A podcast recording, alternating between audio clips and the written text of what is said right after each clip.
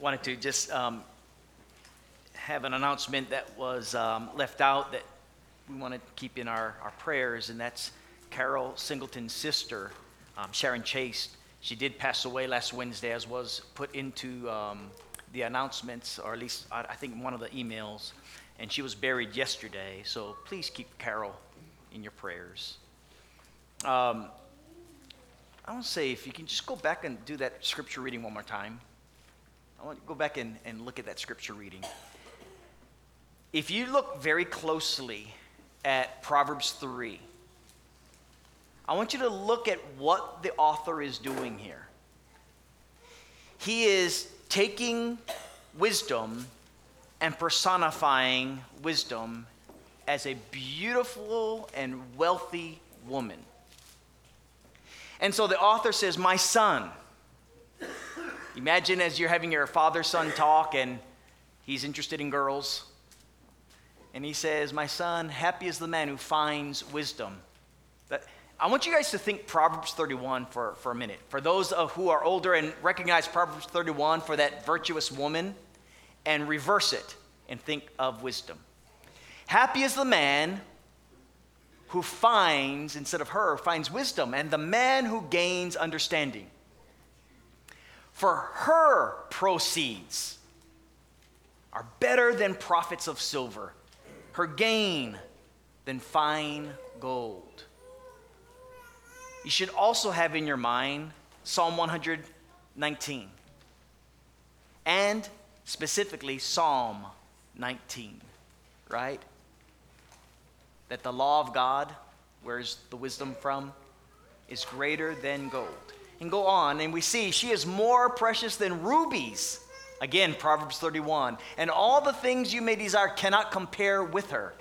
And then in verses 16, 17, 18, length of days are in her right hand, her left hand riches and honor. And so, wisdom, personified as this beautiful, wealthy woman, on one hand lives long, and the other hand, great wealth. And he takes both as side by side. And then he says this Her ways are the ways of pleasantness, and all her paths are peace. And so, what you see in this personification is this person, wisdom, in this female, that this author is saying, Son, here's who I want you to go after. And then he concludes this section by saying, She, wisdom, is a tree of life to those who, and then the imagery that you can go back to Genesis chapter 3. And in contrast to Genesis chapter 3, takes hold.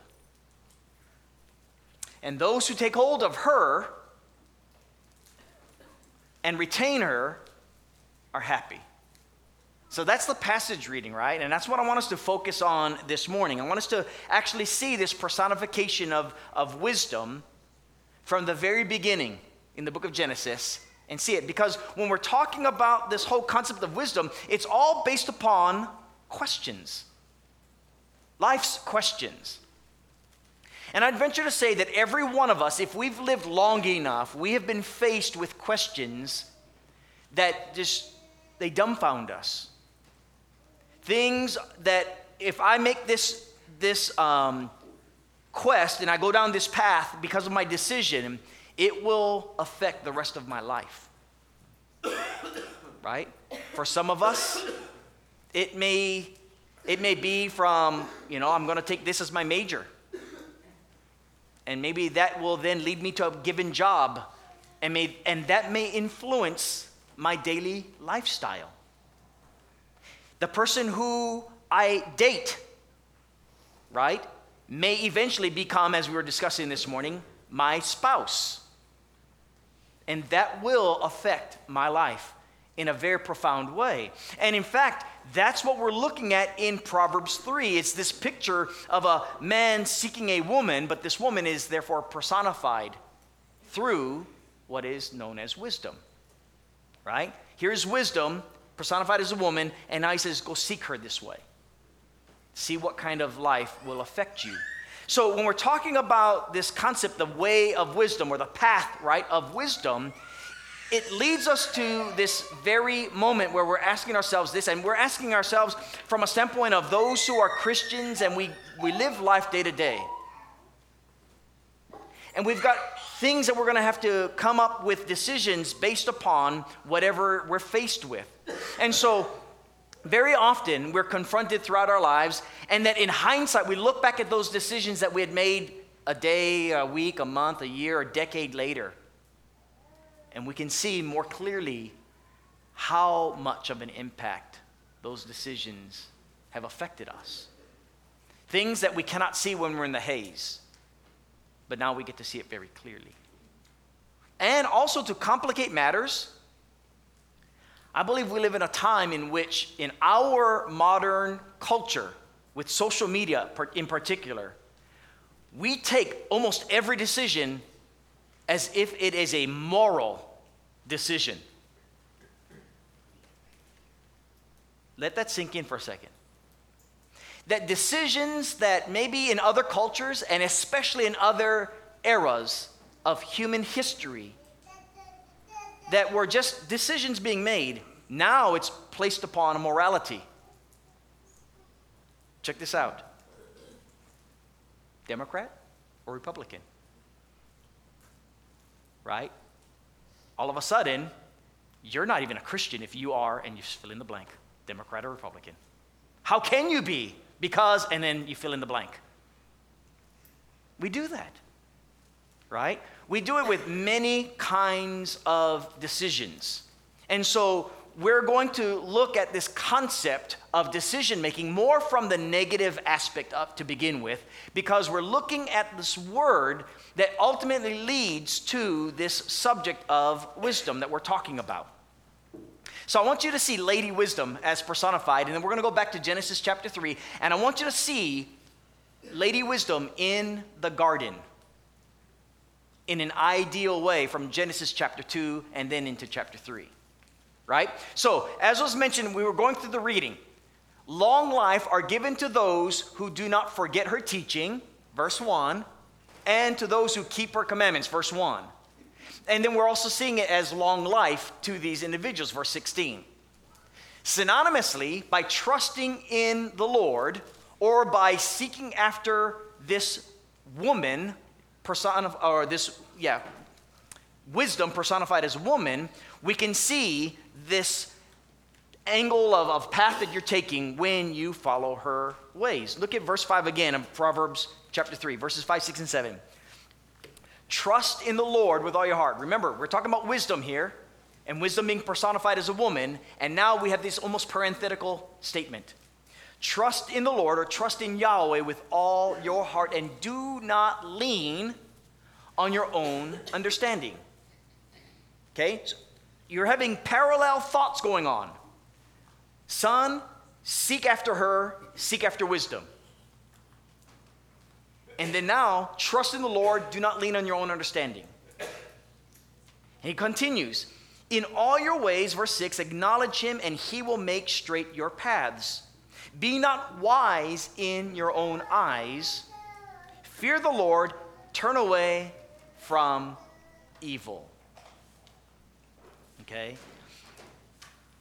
It will be healing to your flesh and refreshment to your bones. So, as we're looking at this statement, as we're looking at this and we're ta- kind of taking it and bring it into our modern everyday life, I want us to take that, put that on the side for a second, because we're going to get finish off with that. Okay, what about me? What about my everyday life? And I want you to just take a step back in time and see what the author is trying to do. And I hope you get to see it because it's really beautiful. I want you to see in Genesis chapters 1, 2, and 3 the ideal and the ideal broken. Okay? And, and I use the word ideal very uh, loosely because there's more to it than just a simple ideal. What you have is God creating man. Man is to have this walk with God and, and that's Genesis chapter 1, right? After he's created, have dominion, be image bearers. And then in chapter 2, he goes through the summary of creation, talks about man, and it's not good for man to be alone, right? and then he creates woman. But just prior to that, when you read verses 9 following, I want you to see what the author has in mind there in the text. And then we're going to come back to this passage in, in Proverbs and see if you can make that connection between these two and see what the author was intending for us and how that plays out through the rest of Scripture. So, Genesis chapter 2, notice in verse 9. Let's see. Out of the ground the Lord God made to spring up every tree that is pleasant to the sight and good for food. The tree of life was in the midst of the garden, and the tree of the knowledge of good and evil. Do you notice how he zeroes in? You got all these trees, and amongst them are those that you can eat with or eat from, right? And then he zeroes in on two trees. Here's one, it's tree of life. Here's one, tree of knowledge of good and evil, as, as we have translated in English. Well, what's interesting about this is when you go back to Proverbs, remember, he refers to wisdom as a woman, and then he refers to this woman as a tree of life. Now go back to that garden scene. Because in, you've got these two trees, and God says to Adam, Of every tree of the garden you can freely eat. But in the day that you eat of the tree of the knowledge of good and evil, you will die. Which tree does he want him to partake of? Tree of life. it's that tree that in book of revelation and also here in verse um, 8 following it will be healing to your body if you partake of this tree of life. Again, tree of life is wisdom in Proverbs 3. And it seems as if the author is hinting back at that tree of life in Genesis chapter 2. And the reason why I say that it seems like he's doing that, it, it seems very intentional that he's using words about life, long life, um, you know, healing to your body. And I want you to hold that thought and go to Revelation chapter 22, and I want you to read verses 1 and 2 of this passage, and then we'll kind of come back and get this picture before we move forward with the, the lesson. So, Revelation 22, remember, John's vision is heaven has come down, God is with man, right? And he is in their midst, just like the garden in Genesis 2. Then the angel verse 1 of Revelation 22. Then the angel showed me the river of the water of life, bright as crystal, flowing from the throne of God and of the Lamb through the middle of the street of the city. Again, very throne like, temple like scene. And also on either side of the river, the tree of life, with its 12 kinds of fruit, yielding its fruit each month. The leaves of the tree were for the healing of the nations. There's a definite play on this concept here in Proverbs and in Genesis, at least as I'm seeing it, right? And I believe that when you go back and reread Proverbs 3 over and over and then read Genesis 2 and 3, you get to see this contrast because Proverbs 3 is part of this big picture, the book of Proverbs. And sometimes what we do is we think of book of Proverbs and we're like, all these real one liners, right? Do this, here's your, your life. But that's not until chapter 10, until you get to chapters 29 or chapter 30, 31, before it goes back to this narrative like. But chapters 1 through 10 or 1 through 9, and then the last chapter of Proverbs, it's this picture. You've got two women. And there are both very wise women. Now, I'm using the word wise in a very neutered way, uh, neutral way, right? Wise for what? Wise can be for good, or wise can be for evil. This lady wisdom is the one that is likened unto the tree of life. But there is this other woman in the book of Proverbs. She also is very wise. She is cunning. She is as I was mentioning, I have Bible studies with some of you here. Arum. She uses what is referred to in Genesis chapter 3 about the serpent. She has arum. Not a room. She has the ability to be shrewd, to discern, right? The, the serpent was more cunning than any beast of the field. Y'all, that passage everyone knows, generally speaking, here, right? More cunning. She is more arum, more arum than any beast of the field. This serpent had this ability to discern good from evil, and that's not wrong in and of itself. What was he using that discernment for? And that was the problem. In the case of Lady Wisdom, she's using it for life. Like it builds up, it edifies, it brings forth decisions that are likened unto God and well pleasing to God. In contrast, the, the other lady, the seductress, the adulterous woman, she leads to death. Very two different women. And I believe that's what we're seeing here two different trees. One tree, wisdom, the other tree, where you depend on your own guidance. Right? Remember again, Proverbs 3, notice what he says in verse 5, one more time. Let me see here. Oh, in Genesis 3. Let me get to Proverbs. Verse 5 Trust in the Lord with all your heart and do not lean on your under- understanding. Okay? So take that concept and now go back to Genesis chapter 3. Right? So in Genesis chapter 3, the serpent comes to the woman, and the serpent, being more crafty in ESV translation than any other beast of the field that Yahweh Elohim or Lord God made, he says to the woman, Did God actually say you shall not eat of any tree in the garden?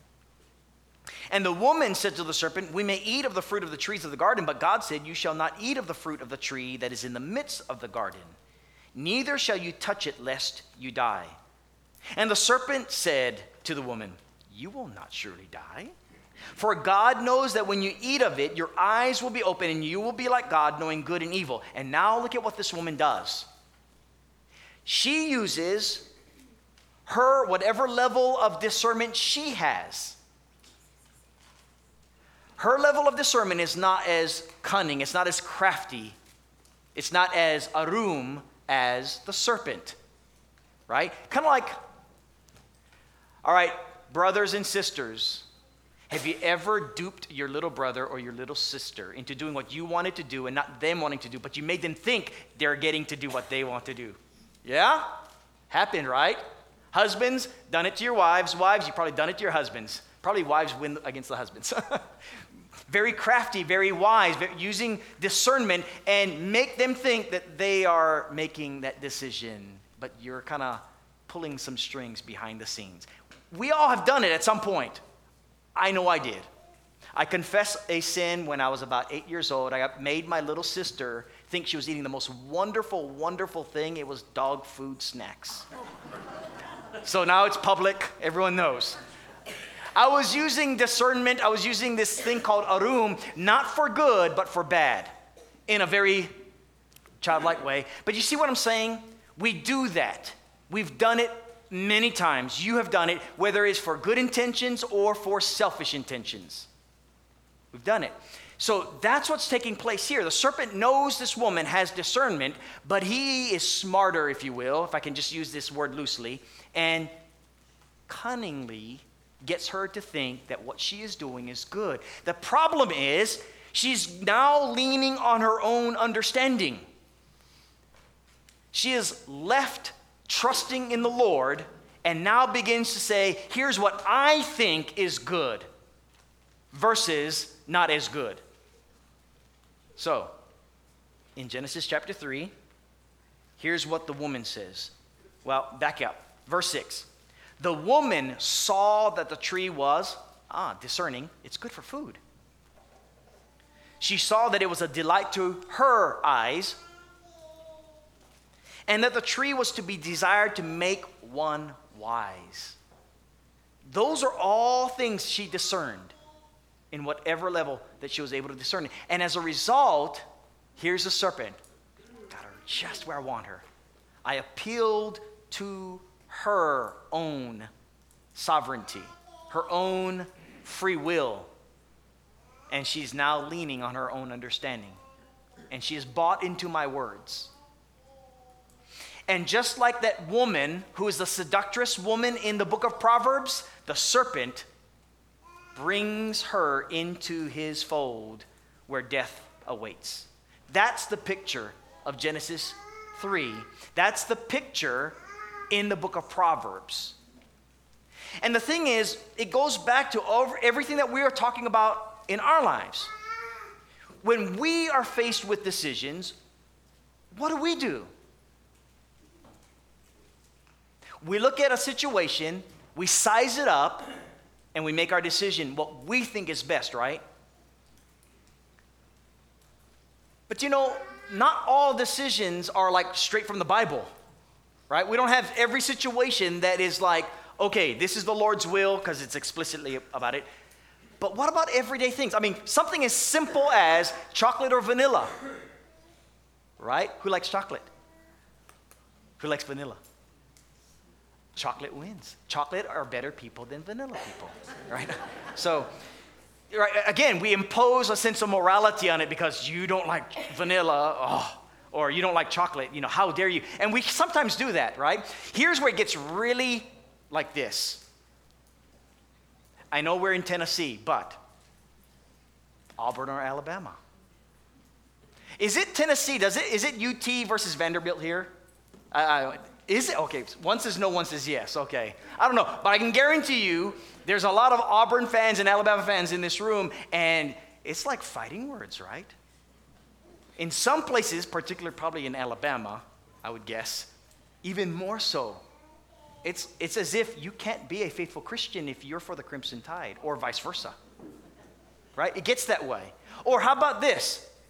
You're buying a house, talking to Kyle uh, two nights ago. We were having a discussion, Kyle and Kevin and myself, and I hope our wives were having fun with us talking about these things. Buying a house. I did not add in a third option, but that you buy, do you use cash? You pay completely with cash. Yeah, I got one person laughing. That's going to happen, right? Or do you do a 10 year mortgage? Do you do an arm, you know, a short term, a five year, seven year? Do you do a 15? Do you do a 20? Do you do a 30 year mortgage? And what's interestingly uh, uh, about this experiment that we're having was why would you do that? Why would you go short on this when, and then you give all the reasons, and the other person, well, why would you do that when you can use your money this way? And, and we start moralizing a decision of, you know, what is an amoral, no moral attachment necessarily, but we bring moral attachments into the equation, right? Or how about this? White lies. Are they okay? Honey, do I look fat?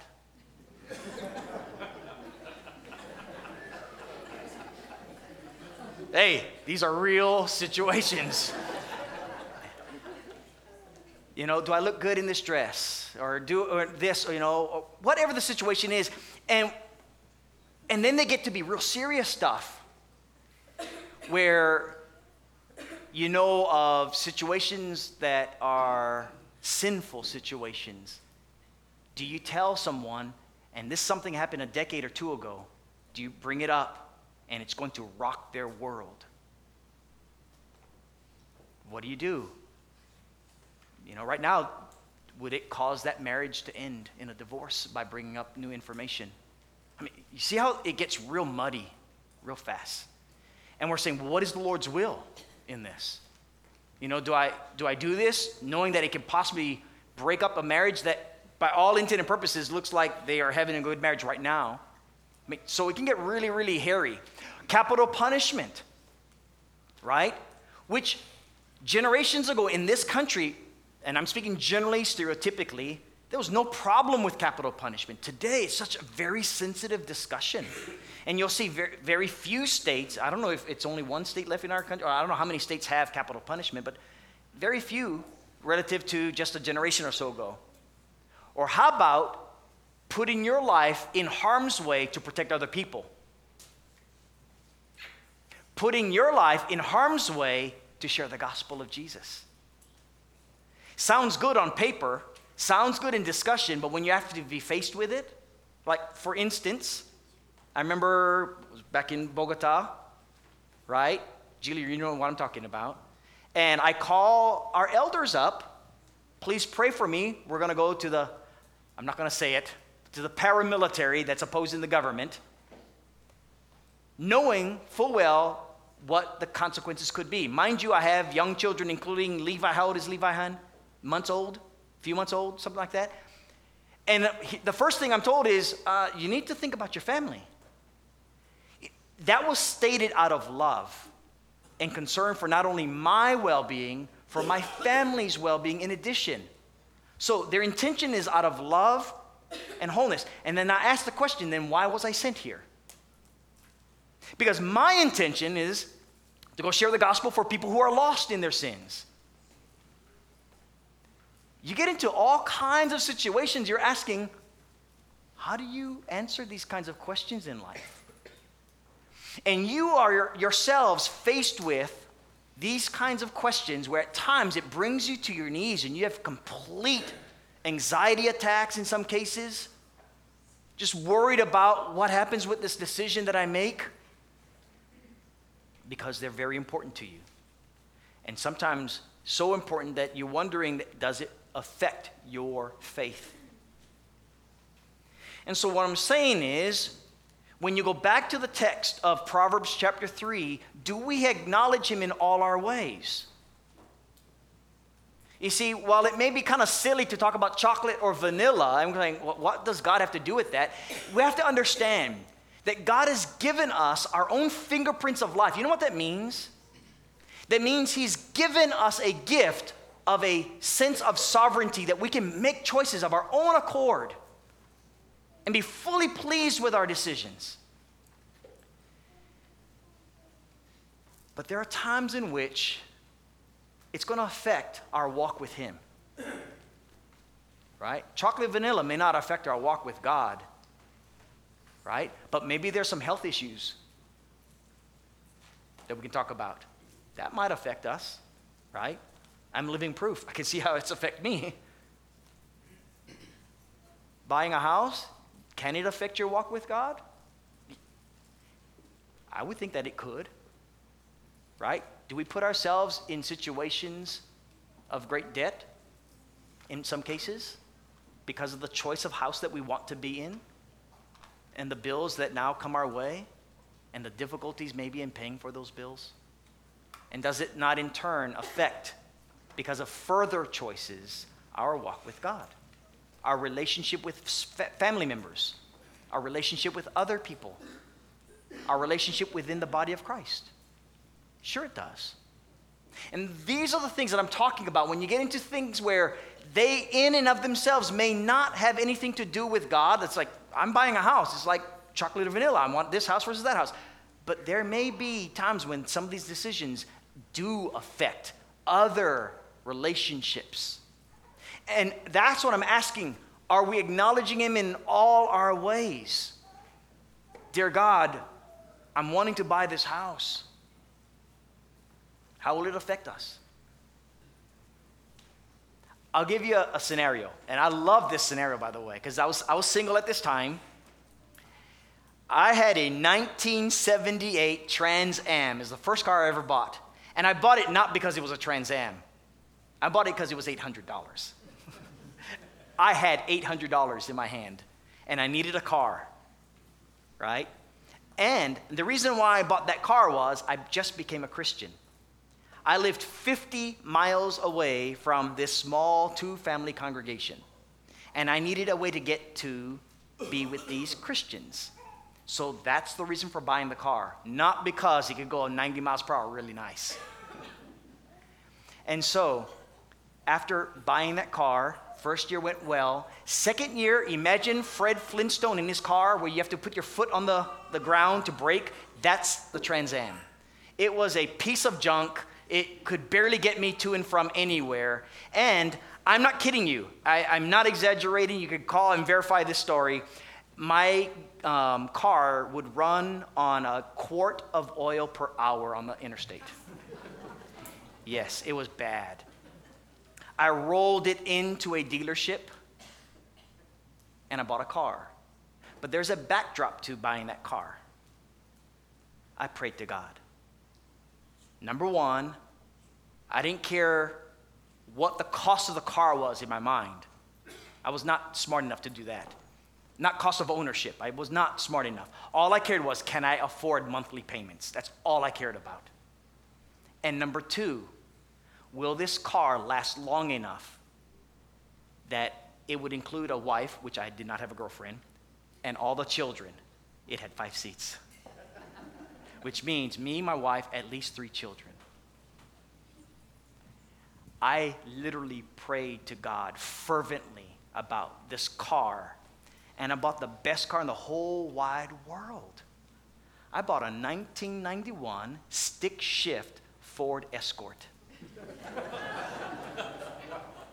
Prayed to God over it.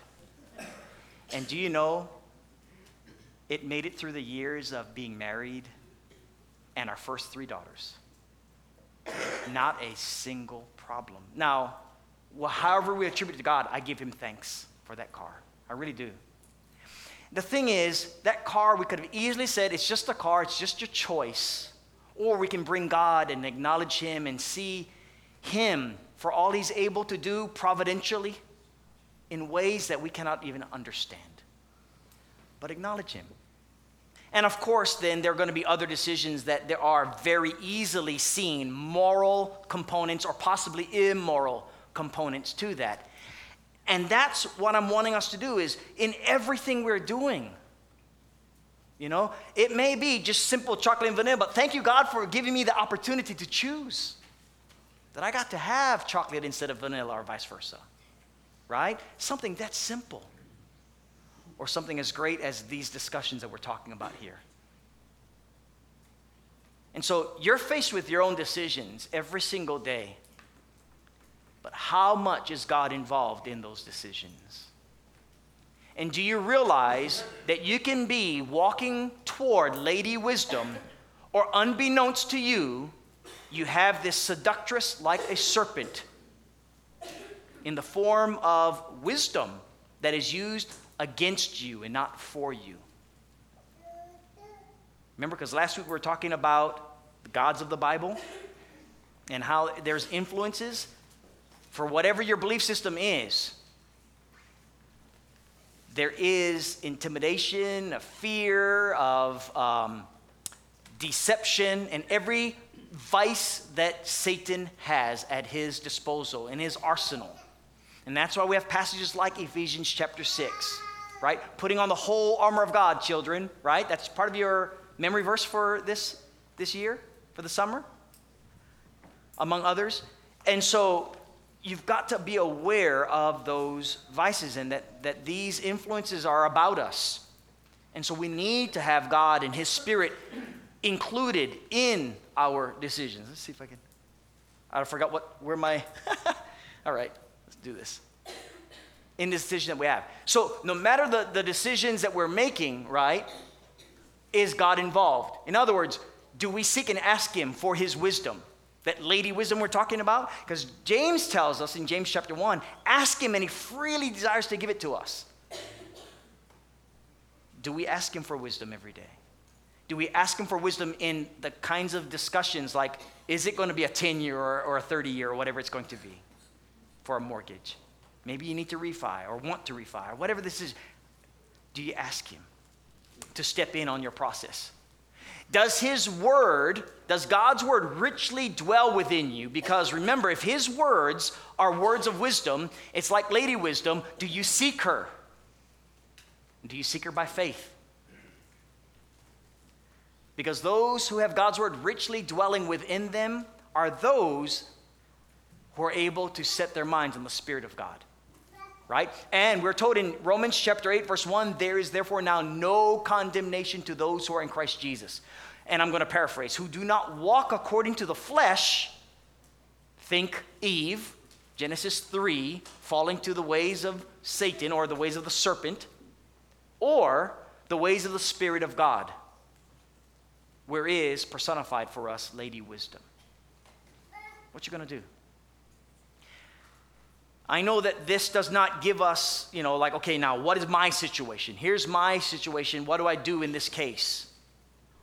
Because God's word was never intending to give us every single infinite ways of looking at life and giving us the decision. What he's done is given us Do you love me? Do you love my ways? Are you seeking my ways? Are you going to seek to let me be your guide or not? And that leads us to Jesus. Because here's Jesus facing the most difficult situation of, of his life when he is in the Garden of Gethsemane. And he knows his time is near. But our Savior, though he be God who came to this earth and dwelt among us in the flesh, he still lived in the flesh. And he's got temptations just like we had temptations.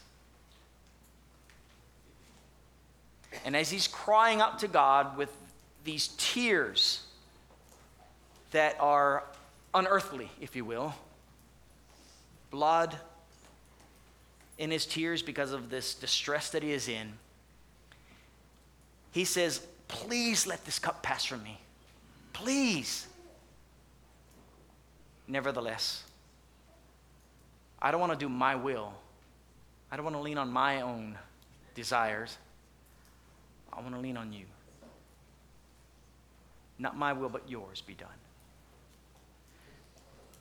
Brethren and friends, I'm wanting you to see that, that there is a God who loves us and wants us to seek Him, to seek His ways. His ways are the ways of life, they're the ways that lead to healing. And He's offered you the healing that comes through Jesus Christ. Remember what Jesus said in John 14, verse 6? I am the way, I am the life, I am the truth, right? No one comes to the Father except through me. And you will be wise to put your trust in the one who died for you. And he showed you how to be well pleasing to the Father. So not only does he want to save you, he wants to lead you in the way of salvation. He wants to lead you in the way of life. And that's your invitation. If you're here and you want to follow Jesus, He wants you to die to yourself and bypass that tree of knowledge of good and evil and go straight to the tree of life. He wants you to seek Lady Wisdom, who is able to give you healing and all the riches of life that you see. And when I'm talking about riches of life, I mean it from a metaphorical standpoint, okay? Like Lady Wisdom, she's full of riches. You'll have that because God will give it to you in abundance if that's your desire. That's your invitation. If you need our prayers, by all means, we can pray for you. If you're wanting the prayers because of whatever your situation is, we'll be happy to do so. But especially if you want to become a child of God, here's your invitation as together we stand and sing the song.